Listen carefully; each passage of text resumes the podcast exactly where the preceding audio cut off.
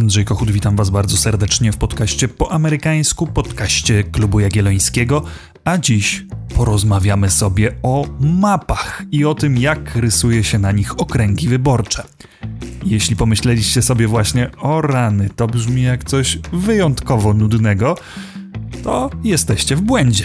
W polityce amerykańskiej kwestia granic okręgów wyborczych jest często ważniejsza niż kampanie, programy polityków, debaty, sami kandydaci, a nawet oddane głosy. To dlatego toczy się o nie prawdziwa wojna, wojna w legislaturach stanowych i przed sądami. Zwycięzca może się zbliżyć do sukcesu w wyborach jeszcze zanim one się zaczną. Czas porozmawiać o tym, czym jest gerrymandering. Zapraszam do słuchania.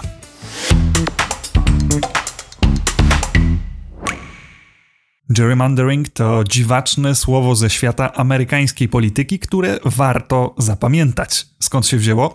Historia zaczyna się u samego początku dziejów Stanów Zjednoczonych, bo od jednego z ojców założycieli, Elbridge'a Gerry'ego. Gerry, który zresztą w swojej karierze politycznej zawędrował nawet na stanowisko wiceprezydenta, w tysiąc osiemset dwunastym roku był gubernatorem Massachusetts. No i właśnie w tym roku zasłynął wprowadzeniem nowej mapy okręgów wyborczych do Senatu Stanowego. Zostały one rozrysowane tak kreatywnie, by opozycyjna wobec Gerry'ego partia federalistów nie miała szans na zwycięstwo. Jeden z tych nowo proponowanych okręgów miał tak dziwny kształt, że redaktorom Boston Gazette skojarzył się z salamandrą i tak nazwisko Gerry'ego i salamandra dały razem początek tej dziwnej nazwie – gerrymandering. Gerrymandering, czyli taka zmiana granic okręgu wyborczego, by sam jego kształt zwiększał prawdopodobieństwo zwycięstwa konkretnej partii. Jak to możliwe? W Stanach Zjednoczonych raz na dziesięć lat odbywa się spis powszechny. Ma on ogromne znaczenie dla amerykańskiej polityki, bo przypomnijmy, amerykański kongres składa się z dwóch izb. Senatu, gdzie obecnie zasiada stu senatorów, każdy stan ma dwóch, oraz Izby Reprezentantów, gdzie zasiada czterystu trzydziestu pięciu kongresmenów i tutaj już nie ma równego podziału między stanami. Liczba kongresmenów jest uzależniona od populacji danego stanu. Te stany, które zamieszkuje wielu ludzi, takie jak Kalifornia, Texas, Nowy Jork, mają nawet kilkudziesięciu kongresmenów. Natomiast stany, gdzie mieszka niewiele osób, jak Dakota Północna, jak Wyoming, mają nawet tylko jednego. Ale amerykańska populacja oczywiście nie jest stała, przede wszystkim ciągle rośnie. Nie rośnie jednak równomiernie. W niektórych stanach obserwujemy prawdziwy rozkwit i ludzie wciąż się tam sprowadzają. Inne w tym czasie nie zyskują aż tak wielu mieszkańców i dlatego, żeby to uaktualnić, raz na dziesięć lat spis powszechny sprawdza, jak wygląda zaludnienie kraju i jak powinny być rozdzielone głosy w kongresie pomiędzy stanami, żeby każdy z tych kongresmenów reprezentował podobną liczbę obywateli. Jedne stany zatem zyskują dodatkowe miejsca w Izbie Reprezentantów, inne je tracą raz na dziesięć lat. Konieczne jest więc skorygowanie tych okręgów wyborczych w poszczególnych stanach, no bo na przykład w danym stanie było ośmiu kongresmenów i osiem okręgów, a teraz mamy już siedmiu kongresmenów i jakoś trzeba ten stan znowu podzielić, tym razem na siedem części. I teraz zupełnie kluczowa kwestia. Kto dokonuje tych zmian? W przeważającej większości stanów odpowiedzialne są za to legislatury stanowe, czyli politycy. Oczywiście przy rozrysowywaniu nowych okręgów obowiązują ich pewne zasady, bo każdy z okręgów musi obejmować podobną liczbę wyborców, okręg powinien być jedną całością i tak dalej, ale z drugiej strony nie ma żadnego zbioru zasad określającego na przykład kształt tych okręgów. Co więc się dzieje? Politycy odpowiedzialni za rozrysowywanie okręgów wyborczych zaczynają studiować mapy i wyniki głosowania w ostatnich wyborach.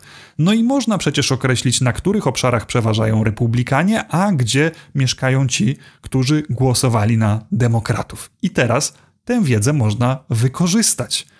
W jaki sposób? Dwie najpopularniejsze odpowiedzi to cracking i packing.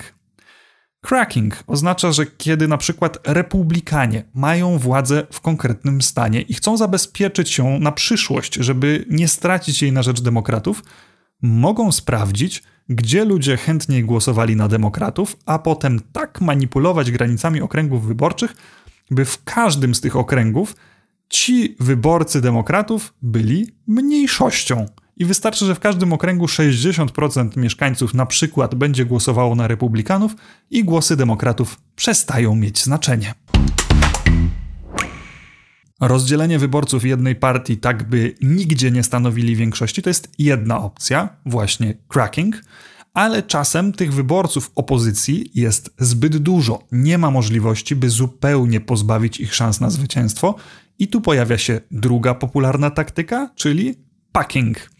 Jest to właściwie odwrotność poprzedniego sposobu. Jeśli w stanie rządzonym przez demokratów istnieje spora mniejszość republikańska, to demokraci mogą wtedy tak manewrować granicami okręgów, by większość wyborców republikańskich znalazła się w jednym okręgu albo w dwóch. I wtedy w tym właśnie jednym albo dwóch okręgach kandydat republikanów zwycięża z miażdżącą przewagą. Zdobywa siedemdziesiąt procent głosów albo osiemdziesiąt procent głosów. Tylko co z tego? Wygrałby również z mniejszą przewagą, ale za to jego koledzy w pozostałych okręgach nie będą mieli żadnych szans z politykami demokratów. Cracking i packing to są kolejne słowa, które warto zapamiętać. No dobrze, ale czy taki gerrymandering działa? Działa, jeszcze jak. Podam jeden, za to wybitny przykład, kontrolowaną przez republikanów Karolinę Północną. W dwa tysiące osiemnastym roku odbyły się tam wybory do Izby Reprezentantów, które przyniosły bardzo wyrównany wynik. pięćdziesiąt procent głosów na kandydatów republikańskich, czterdzieści osiem procent na kandydatów demokratycznych. I teraz do wzięcia było dwanaście miejsc w Izbie Reprezentantów. Czy zostały podzielone mniej więcej porówno? Nic bardziej mylnego. Demokraci otrzymali zaledwie trzy miejsca, dziewięć przypadło republikanom, a więc mieliśmy niemal remis w głosowaniu, który przełożył się na siedemdziesiąt pięć do dwudziestu pięciu procent po przeliczeniu na kongresmenów, na reprezentację w Izbie Reprezentantów. Oczywiście to nie oznacza, że wolno wszystko. Zmienianie granic okręgów często jest obwarowane dodatkowymi przepisami uchwalanymi przez poszczególne stany. W niektórych z nich w ogóle odebrano politykom możliwość zabawy mapami i granice okręgów wyznaczają niezależne komisje.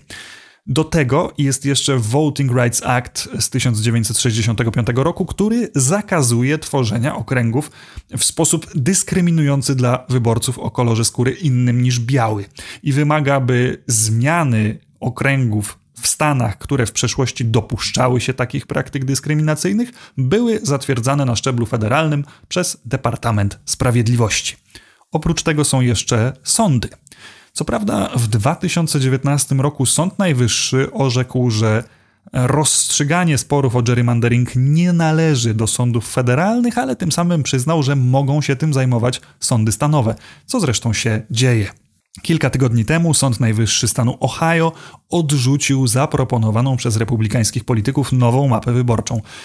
Z kolei sąd w Alabamie próbował nakazać politykom republikańskim w tym stanie, by inaczej rozrysowali okręgi, tak by powstał jeszcze jeden, w którym przewagę zdobędą czarni wyborcy, którzy stanowią jedną czwartą mniej więcej wyborców w tym stanie, no bo czarnoskórzy wyborcy mogliby mieć wtedy dwóch z siedmiu kongresmenów, co dawałoby im bardziej proporcjonalną reprezentację. Jednak Sąd Najwyższy U S A uznał głosami konserwatywnych sędziów, że decyzja sądu w Alabamie jest nieważna, bo podjęto ją w zbyt krótkim czasie przed wyborami i przywrócił republikańską mapę do życia.